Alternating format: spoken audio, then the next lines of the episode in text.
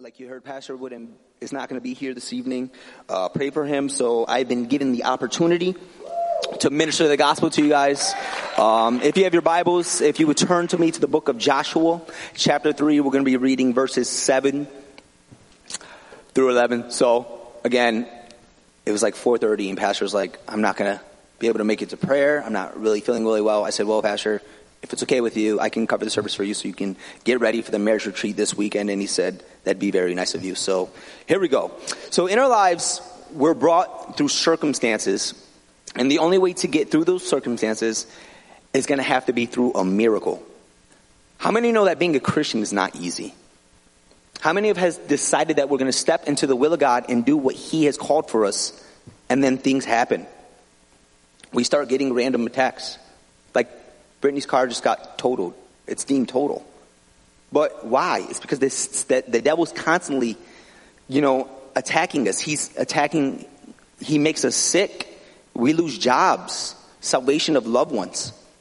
You see, throughout our lives, we're going to face many of these difficulties and these challenges as Christians. And most times, we're able to move through those difficulties and challenges on our own. But there are also times where we have no ability and no say in what is going to happen. And we solely have to rely on God to do his part. The Bible says in 1 Peter 5 8, be sober, vigilant, because your adversary, the devil, walks around like a roaring lion seeking who he may destroy. You see here tonight, church, the devil is the one that always brings negative circumstances against God's people. There's an unforeseen battle that you and I face.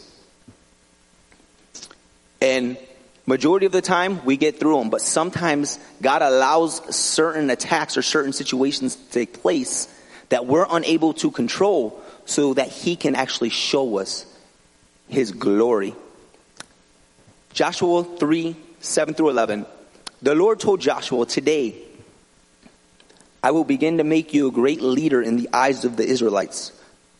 They will know that I am with you. Just as I was with Moses, I give you this command. I give this command to the priest who carry the Ark of the Covenant.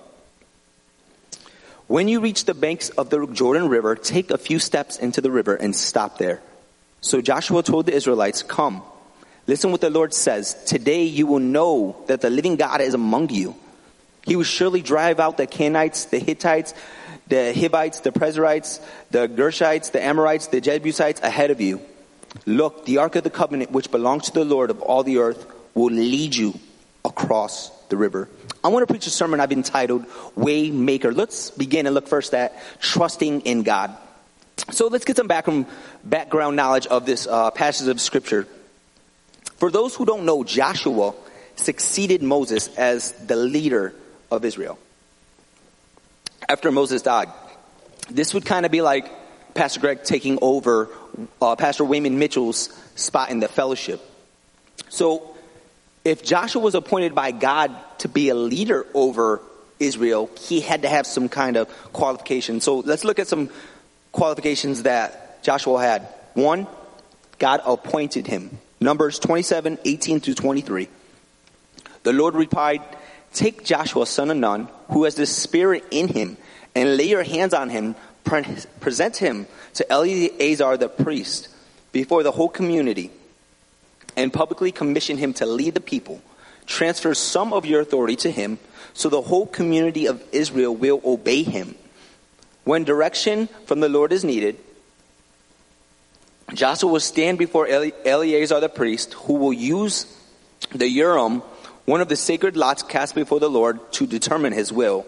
This is how Joshua and the rest of the community of Israel will reach, will determine everything that they should do.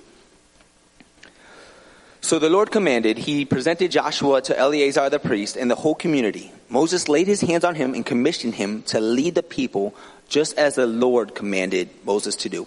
So this picture right here in this text of Numbers is, if you've ever seen a Bible conference, they have the couples line up and they lay hands on them and pray them, pray for them. This is exactly what's happening. So one, God appoints those couples to go. Number two, why he's qualified is because him and Moses were actually the only two living eyewitnesses of the Egyptian plagues and the exodus that happened in Egypt prior to Moses' death. Number three, he was personally aside of Moses for 40 years. This would mean that he would spend a lot of time with Moses and learn the ways and the customs of their laws. Number four, of the 12 scouts, him and Caleb were the only ones that showed complete confidence in God that allowed them to, that would help them to conquer the land, meaning that Joshua was a man of faith and obedience. So we see here after Moses' death, Joshua was a well qualified man. He was a man that God used to carry out his orders. In our main text, we see Joshua giving this order. Joshua 3 8, you shall command the, the priest who bear the ark of the covenant, saying, When you come to the edge of the water of Jordan, you shall stand in the Jordan River. First, we see God giving Joshua a command to bring the ark of the covenant to the Jordan River and to stand in it. Scholars say at this time of the year that the waters would be at a high, it's, it's flooding season, so it's almost impossible to cross. But Joshua knows this, and yet he still follows God's order. God brings his people in this portion of the scripture to a point where they're at the halt. Remember, we talked about that. God brings us to places where we can't do anything without him. And this is one of those circumstances. They're unable to cross this river without God stepping in and doing a miracle. And surely this is what we see happen. Joshua 3:17.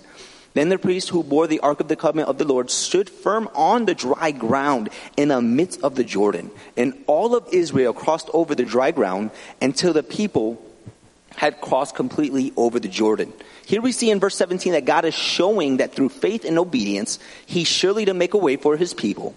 And however, this, however, this was not Israel and Joshua's first time with this experience. Remember, yes, this here took place in the Jordan, but 40 years under Moses, they saw the plagues, they saw the split of the Red Sea, Exodus 14, 21.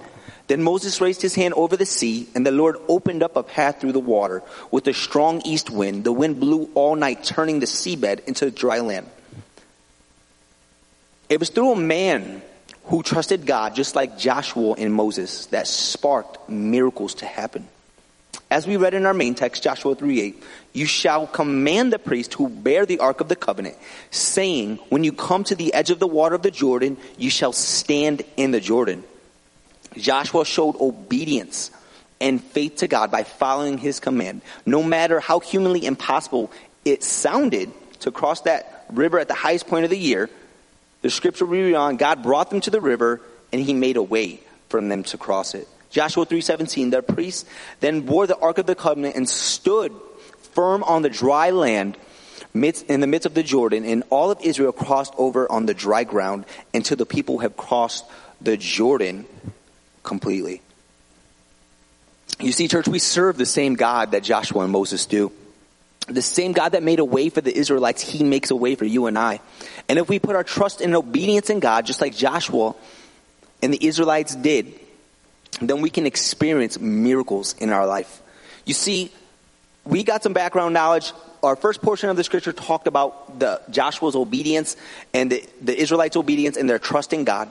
But now I want to turn to the second portion of this scripture and look at bearing the Ark of the Covenant. Joshua 3 8, you shall command the priest who bear the Ark of the Covenant, saying, When you come to the edge of the river of the Jordan, you shall stand firm in the Jordan. Let's get some background knowledge. The Ark of the Covenant in the Old Testament was literally the dwelling place of God. God mentions to Joshua, the priest who bear the Ark of the Covenant. The word bear means to carry. Exodus 25, 16. When the ark is finished, place inside the stone tablets inscribed with the terms of the covenant in which I will give you. So what's a covenant? A covenant is a sacred agreement between God and his children.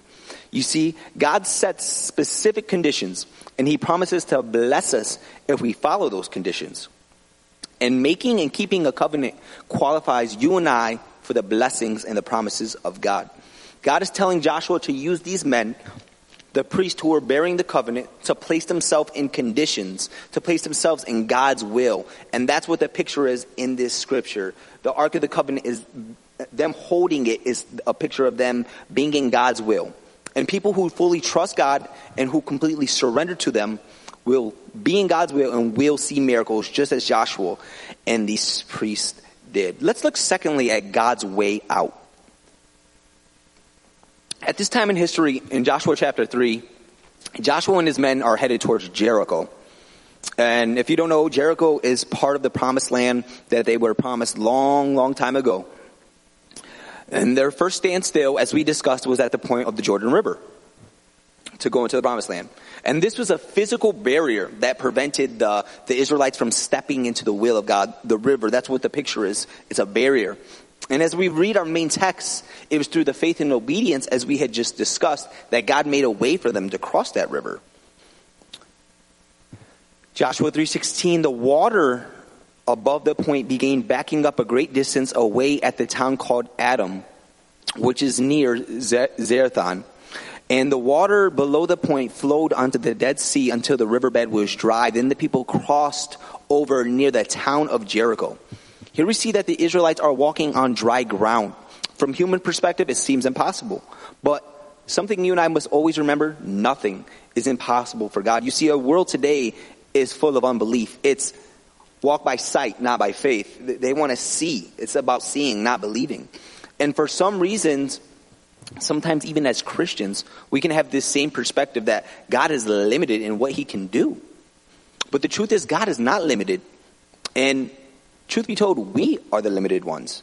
Matthew 19:26, but Jesus looked at them and said, "With men it is impossible, but with God all things are possible." As I was putting this sermon together, I was stumbled on why water is referenced so much in the Bible. And it's used in many scriptures for a reason. This is very deliberate. When God puts something in the Bible, it, it's deliberate. And we're going to look at that. So just like our main text, they crossed the Jordan River. Um, the Israelites crossed the Red Sea. Elijah crossed the river. Elijah crossed the river. Um, scripture in the Bible continuously emphasizes on God's way out through a body of water, but why? I was so intrigued on uh, why water. So I looked up articles on water. Let's look up the elements of water. So I'm going to give you guys a short little lesson on why water. So if you didn't know that the earth is covered by two thirds of water, you probably learned that in earth science. Water makes up majority of our body weight. This is why it's important to drink water. Water is the most important solvent used in chemistry for this reason. Many chemical reactions are based in our almost all biological reactions are done in water since most biological systems are water based. Water is the most powerful element for it can move around any obst- obstacle in its path without losing inertia. You guys know what that means? Without moving its essential nature, water can in its time dissolve the hardest mountains. That's why in the rivers you see the smooth rocks. That's water.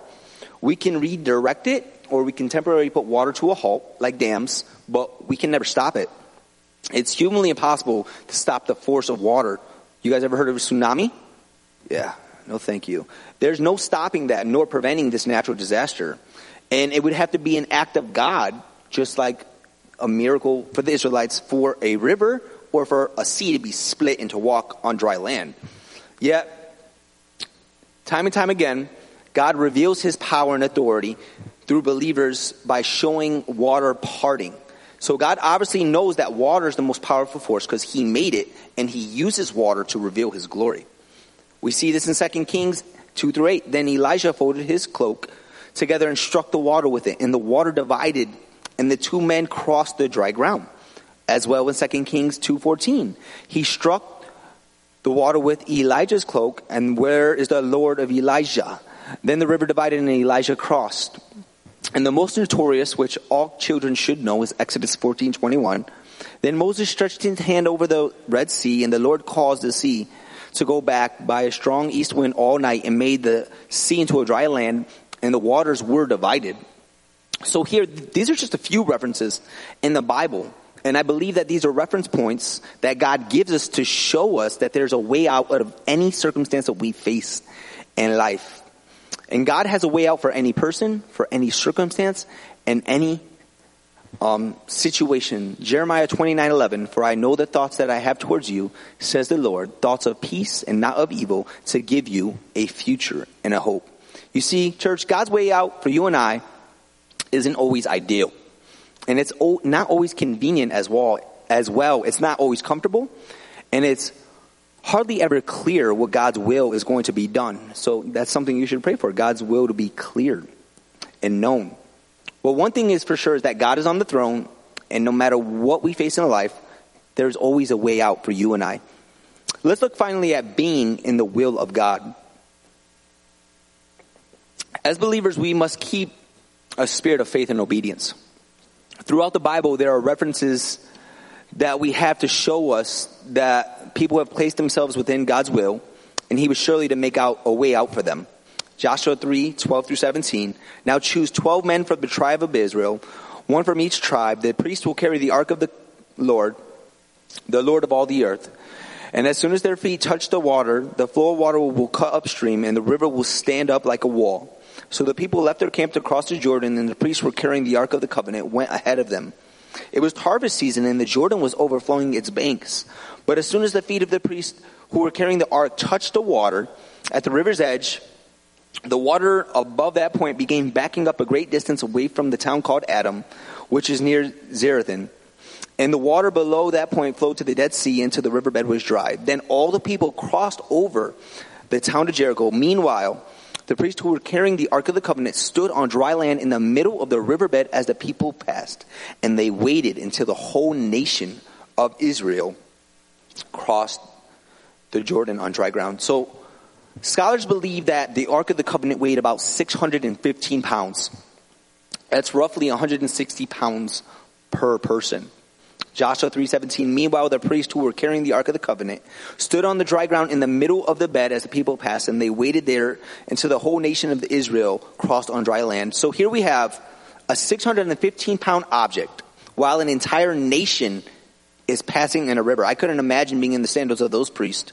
But when I think of priest and you know, we don't do priests anymore, we do pastors, but go to any Catholic church and it's usually an old guy. So imagine old guys holding the Ark of the Covenant in the river for a long period of time. I couldn't imagine the agony they're in. A whole nation, right? That, that's a long time. And you gotta remember, they walk there and they still have to walk after. But for some reason, this scripture's in there. This is a reference point for you and I. Because being in God's will is not a comfortable place sometimes. It's not always something that we desire personally. Because if we're being truthful, with ourselves at times, it can be physically and mentally draining doing what we do as believers. We were here till 10 o'clock last night doing these panels. You know, it's, I like you guys, but I don't want to be here at 10 o'clock at night. I have two nosses and some coffee beans to keep me going. So, it's important that we place ourselves in God's will, though, no matter what the circumstances may be. You see, it's better to live in God's will on our feet laboring than not to be in God's will and sitting on our butts. You see, the priests in our text are not sitting on their butts. They didn't have Skechers sandals. They didn't have Crocs. I'm assuming they had blisters and sores on their feet because they just had leather and they were walking for hours and hours. In fact, I think that, and I know personally, and, I, have been told this, and as a disciple, we're told that being comfortable in your salvation is a very dangerous thing. Because when we become comfortable, we, we let our guard down. We, we take, we, we relax. So I can take a day off from reading my Bible. I don't have to go to prayer this day. I don't have to witness to this person. God will tell you to evangelism next time. That you're getting too comfortable in your salvation. It's, when you go talk to someone, it's not always comfortable, but it's not about what you want. You don't know what that person's going through. And this is actually what the devil's looking for. He's looking for easy targets. You know, if we kick our feet up and we're at peace and we just go day by day and I'll go to the next service or I'll witness next time, I'll pray next time. This, this, this is not a very, very good thing. This, this is very bad. And we can get comfortable. And sometimes we can take God's blessings as believers and forget the reason why God actually put us here on this earth. He put us here to evangelize. And we're here to do His will, not ours. Just like Jesus said on the cross, not your will, but not your will, not my will, but yours be done. Technically, they're both your will, but you, you know, Jesus is God. But anyways, even Jesus said that, but he knew what was ahead of him. But he knew that he wasn't going to be comfortable through that pain and the suffering, but he did that for you and I. You see, the devil doesn't take days off, and neither should you and I. Don't miss out what God has planned for you. You ever heard of the term hobby pastor? Well, don't be a hobby Christian. Always be ready for what is spiritually ahead of you. 1 Peter 5 8 says, Stay alert. Watch out for the great enemy, the devil. He prowls around like a roaring lion looking for someone to devour. John 10 10. The thief's purpose is to steal, kill, and destroy. But my purpose is to give them a rich and satisfying life. You see, in our text, the priest took upon themselves the responsibility that God gave them. And the job they had in that moment is the same job that you and I actually have to this day. In our main text, the priests place themselves within God's will. Remember, the Ark of the Covenant is God's will. They, are bearing God's will, right? So, I just did Yanni, right? But through their decisions to be in God's will, they also put their personal desires and their personal comforts to the side. And they actually stood in a gap for an entire nation. And you and I here tonight, we need these same traits because you and I stand in the gap for a world that is in trouble. We need to bear the Ark of the Covenant upon ourselves, again, God's will, meaning placing ourselves, no matter what the circumstances, no matter how uncomfortable it will be. And through this, this is how we will see miracles unleashed. These few priests saw an entire nation from one side of the river cross to another. They watched an entire nation step into their promised land. And what a tremendous blessing that is for all of us today. Because of their obedience, we are where we are today. Imagine what you and I could see if we placed, our in the, our, placed ourselves in that same position as the priest did. We could see the city, we could see nations impacted by our decision to stand in the gap and do God's will, and we will see miracles take place. Bow your heads with me, church, and close your eyes as we conclude this service here this evening. I want to take an opportunity to give you guys an opportunity to meet the living God, the God that does miracles. You see, our text here tonight spoke of miracles of people crossing, you know, waters, but I'm here to declare to you tonight that the most important miracle that you can ever be a part of is salvation. You see, salvation is God's plan and His purpose for this earth. Salvation is the reason why you're here this evening. Without salvation, we have no purpose here. Salvation is turning away from doing your will and doing God's will. And you can do that. You can step into God's will and do His purpose by repenting. Repenting is simply saying, God, forgive me, for I have sinned. Sin is what man knows is right, but yet does wrong. We've all sinned. Everybody knows what sin is. Don't let them lie to you. We have an inner conscience that tells us, no, don't do that. That's called conviction. So I want to give anyone here tonight an opportunity in a crowd this size, if they would like to receive the love and the forgiveness of Jesus Christ, to receive a miracle. You see, Jesus Christ died on the cross for you and I. He shed his perfect and innocent blood, putting sin to death. Yes, we can stand in the gap between the enemy and lost, but ultimately we could not have done that if Jesus Christ never stood on that, if he was never on that cross and stood in the gap between sin and man. So I'll give an opportunity here tonight. Is there anyone at all in this place with an uplifted hand that would signify that they would like to receive Jesus Christ as their Lord and Savior? They want to be forgiven of their sins. They want a miracle. He can take away the pain, the guilt, sleepless nights, addiction. Jesus loves you and he wants to do a miracle in your heart. With an uplifted hand, how many would there be in this place here tonight? Turning to Christians. Maybe you once walked with God and you, you were led astray and you got too comfortable in your salvation and you've stepped out of the will of God. You can do that. You can step back into God's will. He can unleash miracles just like He did for Joshua and the Israelites. He can do that for your life with an uplifted hand, backslider.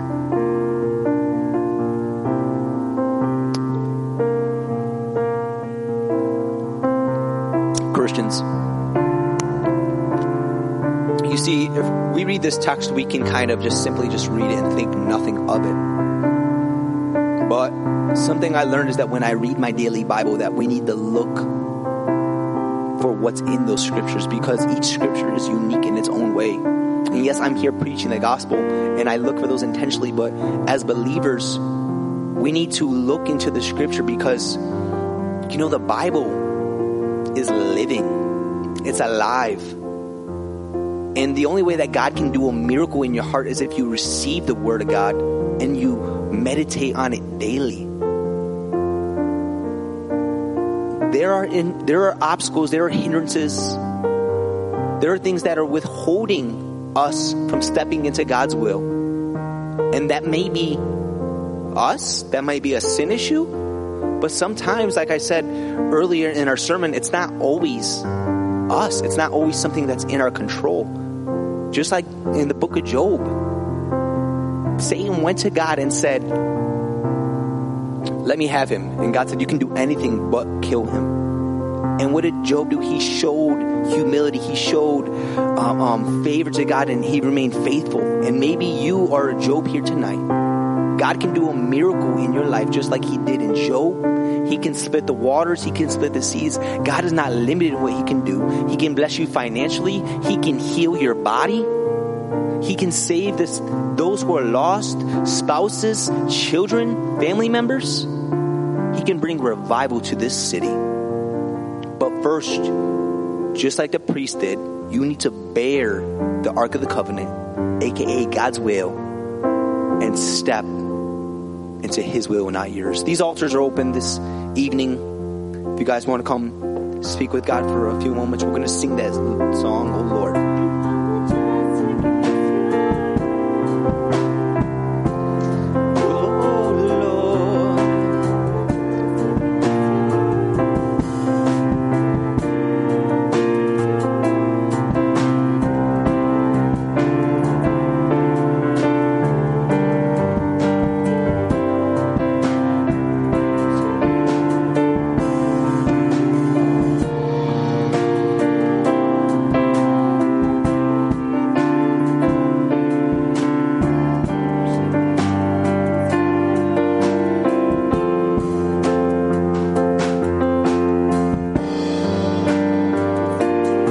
Oh Lord, how majestic.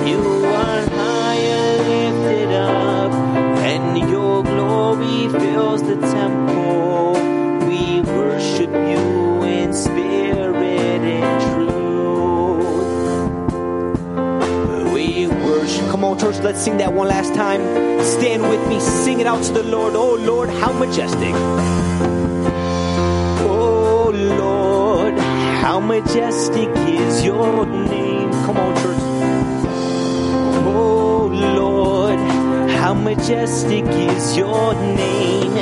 And you were high and lifted up, and your glory fills the temple. And you were high and lifted up, and we worship you. And you are high and lifted up, and your glory fills the temple. We worship you in spirit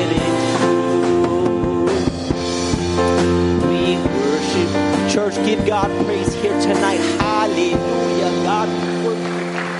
Oh, rebebe, yanda la. You are worthy, God. We worship your name.